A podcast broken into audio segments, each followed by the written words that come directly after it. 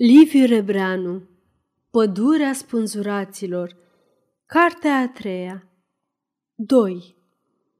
A doua zi, apostol Bologa, relundu-și serviciul, își aduse aminte de obligațiile reglementare și înștiință prin telefon pe aghiotantul regimentului că, în urma ordinului telegrafic, ieri după amiază a sosit în Lunca. Va să zic că ai luat cunoștință, camarade, și nu mai e nevoie să mă prezint în persoană, fiindcă ni s-au aglomerat lucrările pe aici. Sfârși apostol, dar când să închidă telefonul, îi veni ceva în minte și adăugă cu puțină imputare. Apropo, era să și uit. Încă un moment. Ia spune prietene, de ce mi-ați mâncat trei zile din concediu? N-aș putea afla și eu? Habar n-am, răspunse grăbit aghiotantul. Întreabă și tu la divizie dacă te interesează. Bologa șovăi. În creier, retrăia clipa când a arătat doamnei Bologa cuprinsul telegramei și siguranța ei că ordinul de chemare a fost provocat de denunțul lui Pălăgieșu. De ce s-a dus el oare tocmai atunci? Să-i ceară iertare. Și de ce s-a simțit atât de fericit când notarul s-a lăsat rugat până a binevoit să-i întindă mâna. Acum se rușina puțin în sinea sa de umilința de atunci, dar rău nu-i părea, ci mai degrabă că ar fi săvârșit o faptă bună prin care și-a ușurat inima și a curățit-o. Atunci, nici o clipă nu s-a gândit la denunțul lui. Atât de puțin îi păsa de lume și de toate cele ce erau afară de sufletul său. Azi pălăgieșul a sărit brusc deasupra. Dacă într-adevăr a fost denunțul notarului la mijloc, aghiotantul generalului e un laș cu spinare de trestie și poate că nu-i va spune nimic. Totuși, n-ar strica să-l descoasă puțin, să facă lumină, orice s-ar întâmpla pe urmă. Drumul drept e totdeauna cel mai bun. Ordinul excelenței, personal al excelenței. Eu nu cunosc motivul. Zbârnâia ghiotantul generalului Carg în telefon. Atunci să mă prezint excelenței? întrebă apostol. De ce? Tu vezi de serviciu și taci mulcom. Dacă va fi nevoie, te vom chema, n-ai grijă. Acum sunt în perspectivă evenimente mari. Foarte. Toată lumea trebuie să fie la datorie. Apostol Bologa nu-și putu stăpâni o strâmbătură de dispreț când le pădă receptorul, căci aghiotantul, care nu fusese niciodată în trașee și care ar fi fost în stare să perie în fiecare zi pe toți generalii armatei, numai să nu intre el în foc, pomenind despre evenimente foarte mari, își îngroșase vocea ca un viteaz de cafenea. Peste un minut, apostol se trezi studiind cu o atenție încordată harta nouă, sosită în lipsa lui, cu situația exactă de pe front.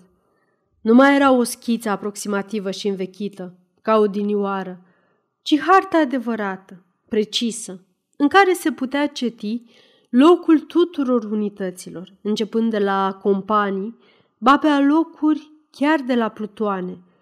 Îi plăcea mai ales că azi se orienta mult mai bine ca atunci pe teren – atunci a fost atât de mișcat, atât de înfrigurat din pricina hotărârii de a trece negreșit. Sau poate din pricina boalei, dacă nu cumva din pricina lașității, fiindcă orice clipă petrecută aici îi slăbea încrederea în propria voință și îi rodea însăși credința. Urmări cu creionul drumul de atunci, până la adăpostul capitanului Clapca. A, dar de aici mai e cale bună până la infanterie. Și ce aproape i s-a părut pe teren. Firește, pentru că uite ce mai cotituri până la primele linii. Dacă ții drumul principal, uite, dai tocmai la huzarii descălecați. Dar escadronul lui Varga. Al treilea. Uite-l! Ce curios e aici frontul! Ei pe o muchie ceilalți pe alte munche de munte și la mijloc gol-gol, peste o mie de metri. Oare de ce s-a fixat așa linia? De ce nu s-au apropiat fie huzarii, fie ceilalți? Iacă, pe aici aș putea trece atunci dacă aș fi știut. Și dacă mă întâlneam cu Varga, mi-a spus doar că m-ar aresta și acum îmi pierd vremea degeaba, fiindcă numai Dumnezeu știe ce va fi, zise deodată Bologa, ca și cum s-ar fi speriat de ceva necunoscut. Ridică ochii de pe hartă. În fața lui, la masa cealaltă, printre vrafurile de registre și hârțoage, văzu capul sergentului, cu fruntea încrețită și cu creștetul țuguiat, pe care, din parte, pe fereastra colbuită, cădea o lumină de argint vechi. Afară, în o gradă și mai departe, până la picioarele dealurilor ce închideau zarea, stăpânea atâta liniște și pace, că sufletul lui apostol Bologa se umplu iar de nădejde și mai ales de o încredere adâncă. Îi părea rău numai că niciun petec de cer nu-i înfrumuseța orizontul.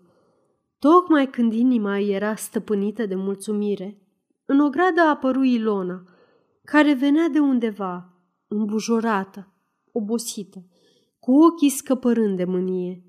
Și parcă ar fi căzut de pe o culme amețitoare. Apostol simți că din suflet i s-au deșertat brusc împăcarea și liniștea, iar în locul lor s-a ivit o îngrijorare ciudată și o dorință dârză. Dădu să sare de pe scaun, să alerge la Ilona, să o ia în brațe și să nu mai lase să plece de lângă dânsul. De seară, de când a fugit din odaie, n-a mai văzut-o deloc. Unde a umblat? Și de ce n-a venit? Rămase totuși la birou, coborându-și privirile iarăși pe harta cu pozițiile trupelor. Pe buze îl frigea sărutarea de aseară și în suflet îi se zvârcoleau urmele liniștei de adinaur. În creier însă îi clocoteau gânduri și întrebări furtunoase.